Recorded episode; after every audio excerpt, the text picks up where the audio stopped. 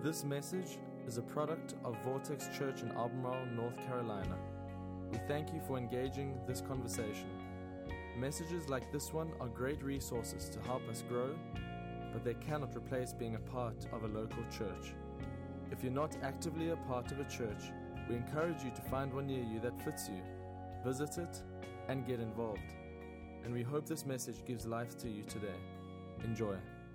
Love is not easy, but love is so beautiful.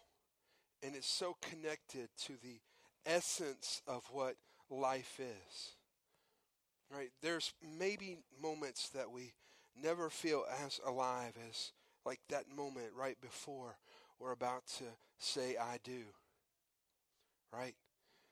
Maybe in those moments, maybe those moments when we first hold a newborn baby, maybe those moments are the moments that we in life feel the most alive. But see, the thing about love is love isn't always going to stay easy and accessible. Love is going to be, at times, difficult. And you know that. If you've ever been in a relationship or had a friendship or lived with someone, even mom and dad, you know that loving somebody for a long time gets difficult. See, I think that sometimes we're working at the wrong things in our relationships. We're fighting the wrong fights and we're not winning. As a matter of fact, I heard a story this week that reminded me of that. A story that I think highlights if we're working on the wrong things in our relationships, that we won't win. It was a story about a, a married couple. They'd been married for a while and they went to the state fair. When they were at the state fair, they were going around. They they didn't have much money to to ride rides or go through exhibits and stuff like that. But they were just walking around and enjoying the evening. And they came to a place where there was a helicopter, and they were giving away. Um, and, and not giving away, but they were selling helicopter rides for fifty dollars. And the husband just stopped and looked at the helicopter, and the wife said, "Well, what, what's going on? What's what's happening?"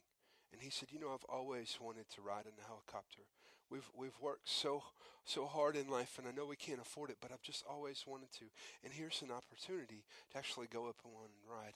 And she looked at him and she said, "But you know, we can't afford fifty dollars. Fifty dollars is really expensive, and we can't afford that. We can't even afford to ride a five dollar ride." He said, "Yeah, I know." And they went to go on, but the pilot who was standing there, there was no line, there was nobody waiting. The pilot heard them. And so the pilot came over to them and just said, Hey, you know, I'd love to take you up. And, and we, we get to comp a few rides a day, so I'd love to take you. I want to take you up for free. I'm going to fly you around. But here's the challenge. You guys seem like you love each other, so I'm going to challenge you. If we go up, I'm, I'm going to ask you to not speak to each other the entire time that we're up there. Just enjoy the ride. And if you actually do speak, I'm going to charge you. I'm going to charge you the full price of $50. So they got in, they strapped on, and they went up in the helicopter ride. And they're flying around. The pilot is doing everything within his power to try to get them to talk. He's doing all these maneuvers, all these flips, all these uh, things to try to do. At one point, he even unlatches the door and throws one door open. Finally, they, he lands the, the chopper, and him and the husband get out, and he's looking at the husband. He's like, hey, you didn't talk at all. How did you? I did my best to try to get you to talk, and you were silent the whole time. And the husband looked at him and said, Man, I almost said something when my wife fell out, but I thought 50 bucks is 50 bucks. I think sometimes I think sometimes we're, we're fighting the wrong fight. And I think sometimes that might be because we have not accurately identified what love is. So we need to think about as we open this series called Because I Love You, exploring love, specifically the love that the Father has for us, how do we work at that? I think that often we define love as an emotion, a feeling, or an affection. Right? If I said to somebody, please tell me how you love me, right? Please tell me. They would describe feelings. If I went up to somebody who was about to get married and said, describe your love for your, they would describe feelings and emotions and affections. But here's the thing That's a really bad definition of love. Here's why it's a bad definition of love. Emotions are irrational. Can I get an amen from some husbands in there? Emotions are irrational. All right? How many of y'all get absolutely irrational when you're hungry? Or you get you get angry about stuff you never we we call it in it's a disease that has infected our family called being hangry. Right, my it came through my wife's bloodline, not mine. All right, she she gets hangry. Right, she's the sweetest, kindest, most gentle woman, but when she's hungry, emotions become irrational. Here's the second: feelings lie. How many of y'all have ever just felt something deep in your gut and been totally wrong? Feelings lie. Feelings are a horrible way to navigate life. Feelings lie. Right? My one of my early mentors used to tell me, Kevin, sometimes your feeler gets all jacked up. it's true. It's true. When that happens, you need to rest not in what you feel, but in what you know. And our affections are fickle. Let's just be honest with each other. When it comes to the way that we are affectionate with our friends, we are often like middle school girls, right? Right? The girls who have a boyfriend this week and a different one that week. I'm, when I was in middle school, I had a girlfriend in first period and then a girlfriend in second period one time. All right, no joke, right?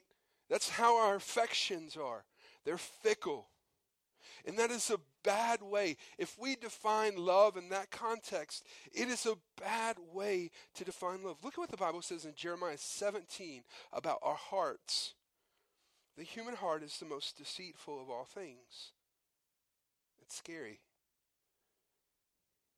The human heart is the most deceitful of all things and desperately wicked. Who really knows how bad it is.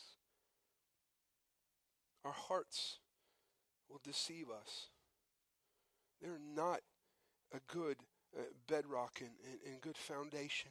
When we live life by what we feel, we're going to be as fickle as I was in middle school on that day, right? That's that is that is not a way to live. So let's explore what love is. The first thing that I want you to see that love is is love is a commitment. Love is a commitment.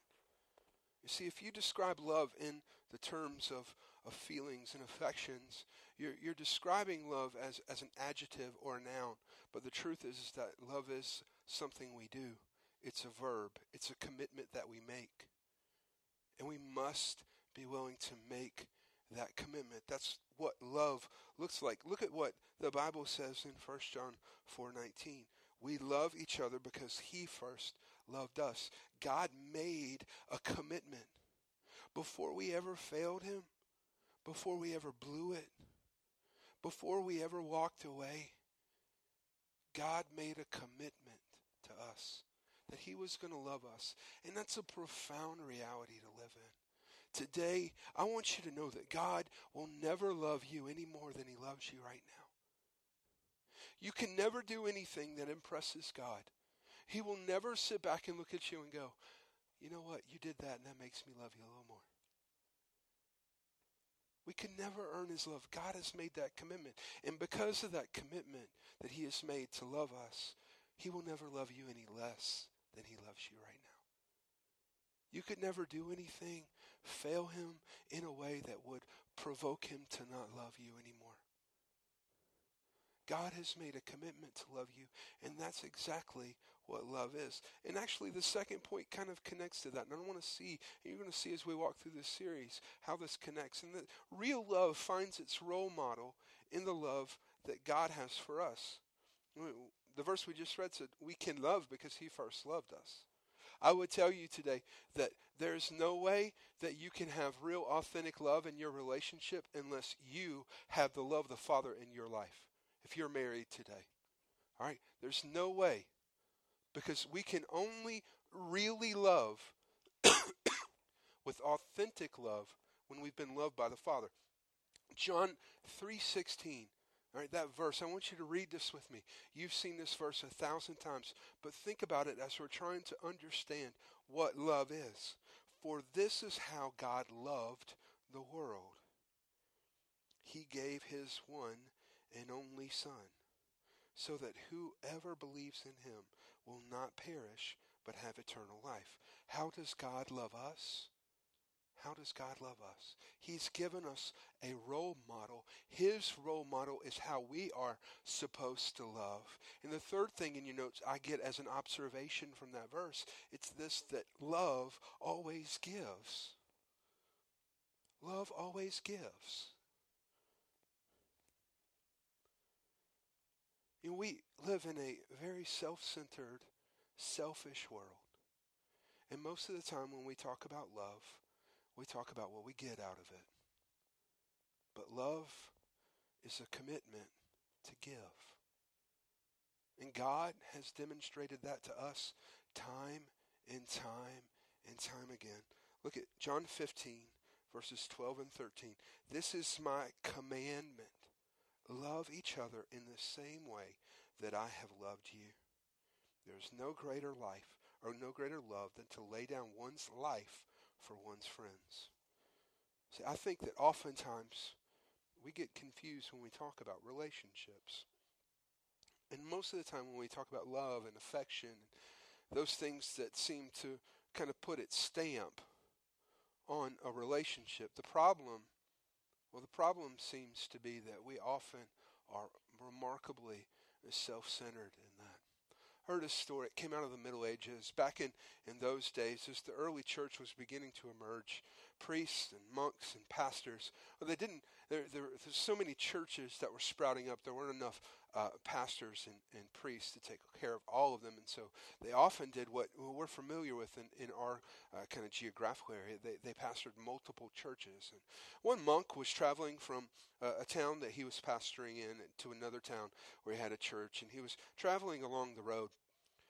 And he looked down and he, he saw a, a large jewel that had spilled out of someone's uh, luggage or something that they were carrying. And in those days, it would have been virtually impossible to ever uh, figure out who that would have belonged to. He looked down and realizing that in, in one moment he had found what would equate to six months worth of wages for someone else who was working. That's how valuable and large this stone was. He picked it up and he put it in his bag and he went on. As he approached the town where he pastored, he came upon a, a man. This man had been beaten and robbed and, and really left there. And, and he, he was uh, destitute, kind of out of his mind, afraid. And, and this monk found him, and as he was talking to him and caring for him, he said, he said, Do you, I, I, I've been robbed. They've taken everything I have. They've taken everything I have. It, it, it, this will be this will be a nightmare for my family, and I'm, I'm headed there now. But do you have something that I could eat? Because I, they took all my food and I haven't eaten since early this morning and I need enough food to get home. And so the monk reached in his in his bag to pull out some food. And he gave him the food, but as he was pulling it out, he saw that large jewel. And he pulled it out and he gave it to him. He said, Here, this should help. See, I think that is what love looks like. Love gives. And it actually brings me to the second, that last point there, that love is selfless. Love is, is selfless. You see, we, because of our selfishness instead of our selflessness, we often focus on what we need in a relationship, don't we? I love talking to single people these days because it's not uncommon for them to say this, and I quote, I'm just looking for somebody that can meet my needs. Really? And then this is uh, it, not thoroughly common, but it is. I have a list at home. I have a list of everything that I need in a spouse. Really? How's that going? You found a person yet? All right. Everything I need.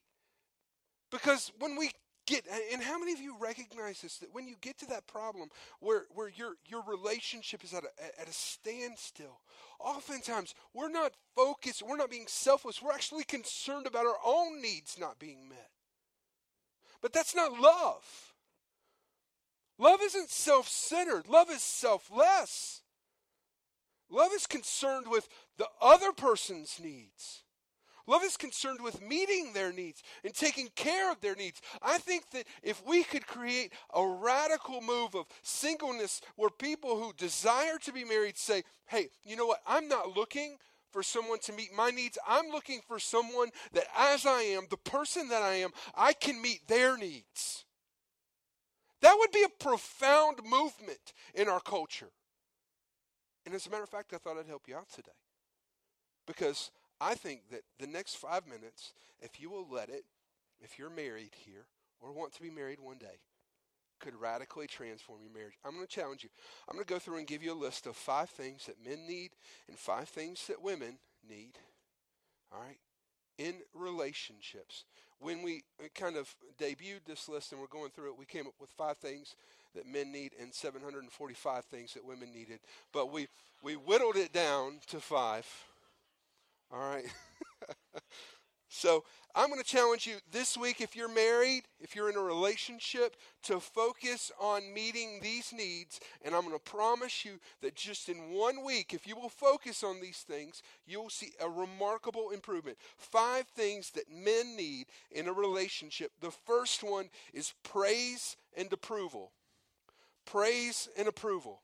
Here's the thing, ladies your men have fragile egos. They do. They don't want you to know it.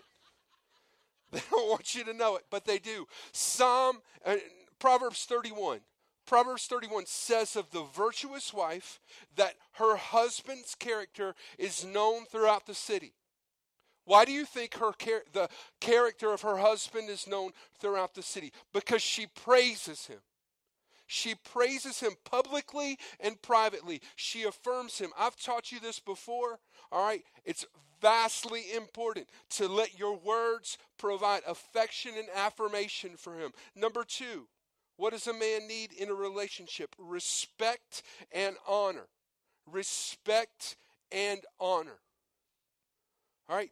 He needs you to treat him like he's your husband, like he's valuable, like you care about what he says, that you respond to what he asks you to do, that your, your, your opinion of his opinion is very high. And some of you say, well, that's just not who my husband is. All right. I've told you before that I think honor in a relationship works a lot like the cork in the bucket principle. Your husband's character as a wife will often rise to the level of honor that you give him. So don't honor him where he is, honor him where you want him to be. Number three, he needs a sense of physical connection, physical touch. Okay, could be in there. And that's in both an intimate and non intimate ways. Your husband needs to be uh, hugged, he needs to be have his, his back rubbed, he needs um, other other things as well. All right. And let me let me just say this. If you withhold that as a weapon, if you withhold that as a weapon, all you're doing is setting yourself up for failure. You're not you're not hurting anybody but you. All right? Number 4, your husband needs space. Your husband needs space. Your husband needs space. He needs time when you're not uh, you're not desiring to be the center of his attention. He needs you it needs to be okay for him to go out in the garage and pedal around on a car or go out into his room and, and, and play with whatever he does, right? who knows what husbands do in their man caves, right? But he needs space. He needs space. And number four, he needs emotional intimacy emotional intimacy. I know most of women are going, What? That's not my husband. He doesn't never get emotional with me. All right, let me let me explain what I mean. And this is so this is so important and, and so many of us get this wrong. Your husband needs the privilege for him to be safe at home. And when there is a chink in the armor that is exposed, affirm him and you love him in spite of it. He needs permission to fail and to be known in that failure. Emotional intimacy. So let's go to the long list of women. What women need 745, whittled down to five. All right, let's go. Y'all ready? Number one, to be loved and desired. To be loved and desired. Here's the thing your wife needs to be loved the way that she receives love. You stop trying to love her the way you want to love her. All right? If every year you get her a dozen roses at Valentine's Day and she says, I don't like flowers, and you keep getting her roses, there's some disconnect there, okay? Here's the thing if you are in a relationship and you have never made your wife or your girlfriend take the five love languages test, you need to. So that you can understand how she sends and receives love. Maybe she's a quality time person, right? Maybe she is a gifts person. Maybe she's the, eh, someone who wants to go and do things and have experiences. Maybe she's the person that wants to hear uh, affirmation, but love her the way that she wants to be loved, all right? And let her know that she's desired. Number two, your wife needs to be seen. That means that even though you need space, she needs to know that she gets FaceTime with you. That she can talk to you and be listened to you. That you will you will pay attention to her. That you see what's going on in her life. That you understand who she is. She needs to be seen. Number 3 she needs to be allowed to be nurturing that means that when that chink in the armor is exposed think about this with me in Genesis 3 and 2 Femininity is created as an answer to the first problem in humanity. God saw that man was alone. He said, That is not good. So he created woman and put them together. All right? Femininity is always an answer to problems. I, I, think, I think that our world needs true biblical femininity, femininity in place, right? We need that.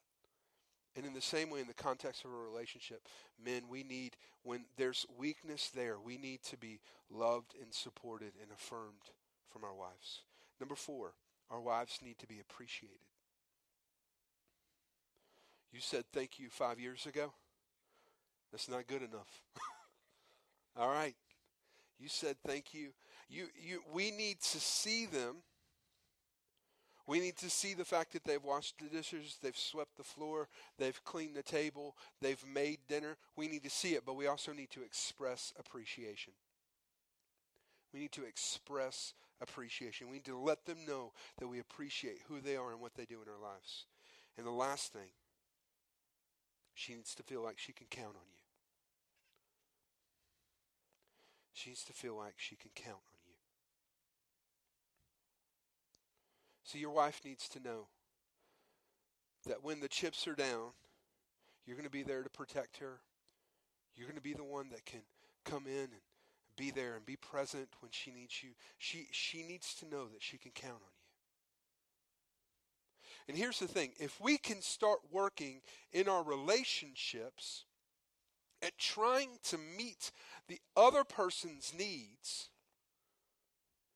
I think that what could we could radically transform the marriages and the relationships that we have. Because that's what love does. Love is always more concerned with meeting the needs of somebody else. And that's exactly how God loves us. God loves us by meeting our needs. See, God is not there to, to transform His love to fit us. God loves us the way that we need to be loved.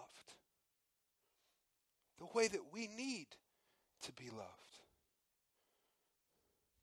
But so many of us, so many of us have ran from that, rejected that. And I want to just help you today to see one of the most difficult ways that God goes about loving us.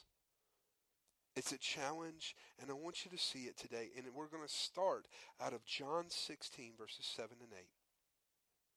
Jesus is speaking, and he says this If I go away, then I will send the Holy Spirit to you. And when he comes, he will convict the world of its sin and God and of God's righteousness and of the coming judgment. If I go away, then I will be able to send the Holy Spirit to you. And when he comes, he will convict the world of sin and of God's righteousness and of the coming judgment. Now, here's the thing I think that oftentimes we do not understand that conviction is one of the most loving things that God can do. So, what I thought I would do is help you just as we try to process through this, understand what conviction is. So, let's kind of go to a more of a whiteboard graphic as to what this is. Going back to this verse, referencing this right here. Conviction is where we start with an awareness of our sin. Right? The, the Bible there, Jesus says that the Holy Spirit is going to come and it's going to convict us of our sin. We're going to become aware of our sin. But it's not just going to convict us of our sin, it's going to convict us of God's righteousness. So, awareness of our sins plus an invitation to live God's way is what conviction is. Conviction is an invitation. It's an invitation, but it starts with this feeling and awareness that what I'm doing is sinful. I'm not doing I'm not doing life right. I'm not living right. I'm not being the person that God wants me to do. But there's another way. There's another way to live. Here's God's way. Here's my way. It's been sinful. Here's God's way. God's inviting me into that. That's what conviction is. So if you were writing notes, I would say this that we here's the problem. We don't always accept God's invitation. God convicts us but we don't accept God's invitation.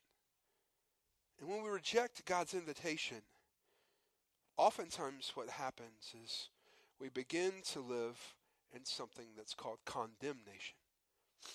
When we reject God's invitation, we begin to live in condemnation.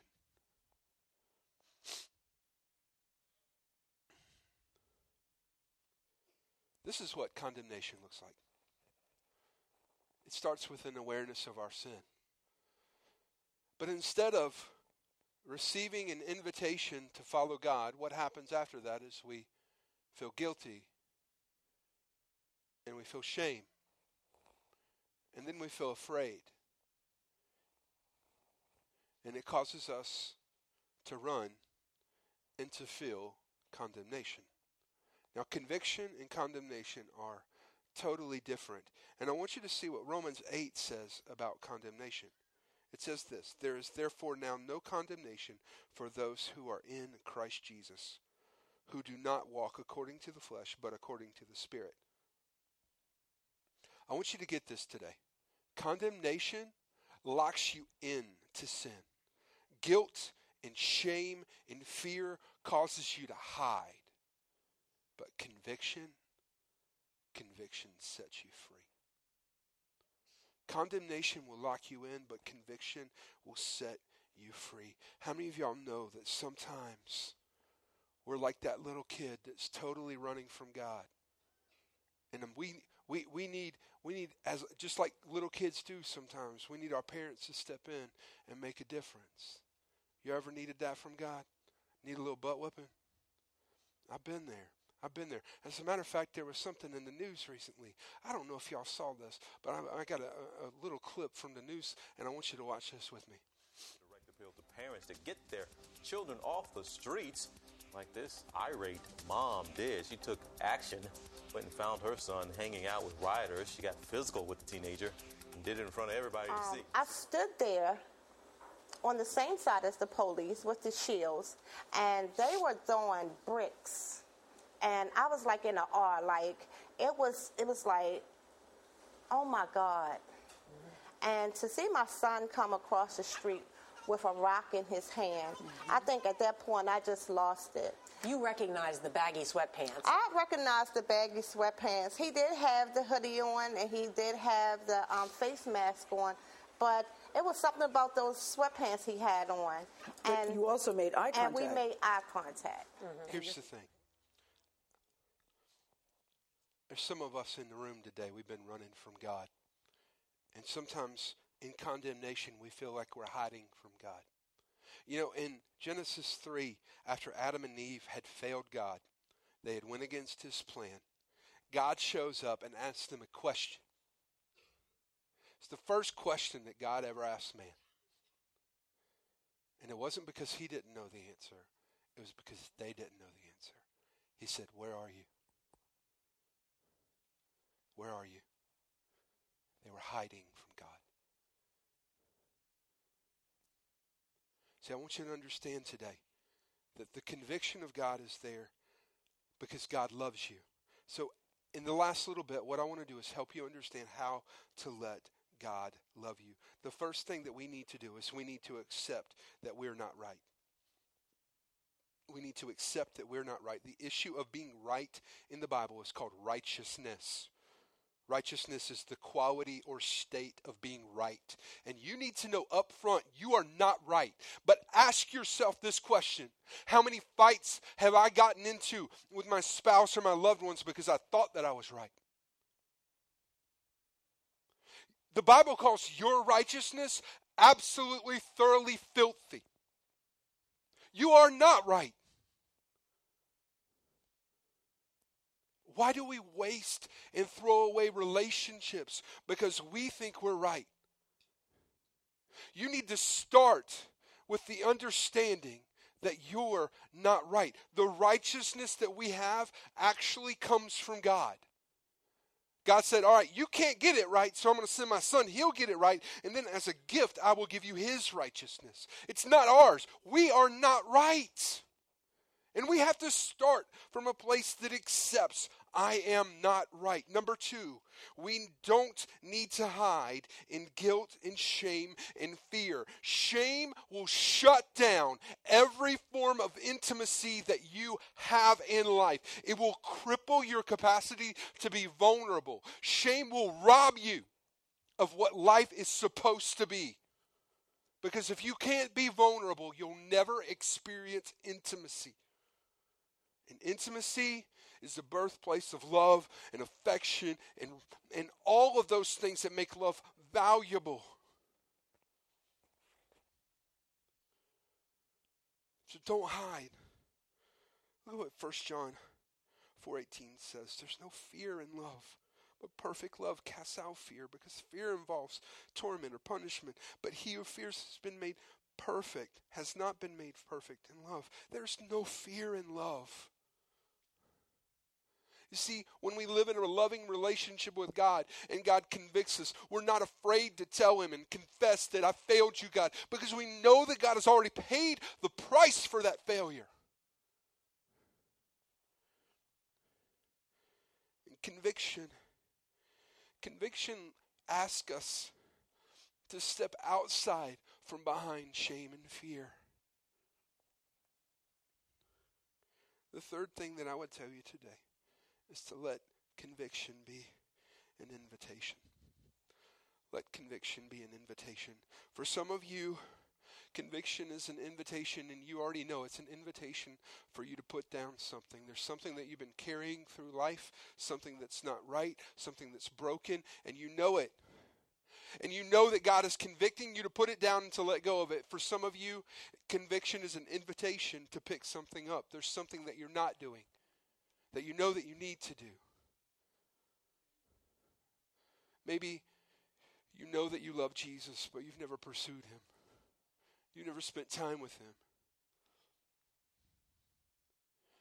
And for some of you, for some of you today, conviction is an invitation to surrender. You see, that monk was traveling from that town to the other town again. And this time, as he was walking in the edge of the town, that same man, the same man that he had met just days before, came running out to him. And he said, he said, uh, Pastor, I'm, I'm in need again. I'm in need. And this man thought, man, you're just going to take me? Is that, is that how this is going to go? What do you need? And he said, I need whatever is inside of you that called you to give me what you gave me. I need that. I need that. And today, some of us, we need to realize that there is a bigger way to, to live and to love than you have. And conviction is what opens your eyes to see it. To run to God and say, God, I, I need what, I, what you're showing me. I know that I'm not there. I know that I've failed you. But God, I need it. So I'll accept this invitation. Let's pray. God, today in your wisdom, you've invited us to step into a different reality. God, we just ask you right now in this moment to help us see that when you convict us of sin, you are not condemning us. You are inviting us into something different. And God, today, for those that are here, that have been running from you, that have felt the awareness of their sin, but have been just absolutely running from accepting that conviction and changing their lives. Today, we just ask you, God, help us. Help us to receive that invitation. So, with every head bowed, every eye closed, let me ask you that question right now. Be honest with yourself about where you are today. Have you fully surrendered your life to Jesus? Have you laid it all down? Have you let go of all of it? Have you really surrendered? Because if God is reminding you of your sinfulness and pointing you to a, a, life that's different, perhaps today God is convicting you and saying, You need to surrender your life to me and let me be the Lord and Savior that guides your life. That's you, and you're here and you say, Hey, that's I've got I've got to surrender today, raise your hand. Who else? Who awesome. Who else? Who, who, who in here today knows that God has been convicting you to let go of something and you haven't let go of it? Raise your hand if you want to let go of it today. Awesome. How many of you know that God has been convicting you to pick up something, to start doing something that you know you need to do, but you've been running from it, you haven't wanted to receive it? Raise your hand if that's you. Awesome. God, today we just stand and realize that you convict us because you love us. And we ask that your conviction today would come and be a powerful motivator to change our lives for your glory and your name. In the name of Jesus, we listening. This podcast has been a production of Vortex Church in Albemarle, North Carolina. For more information on our church, we encourage you to visit us online at vortexchurch.com.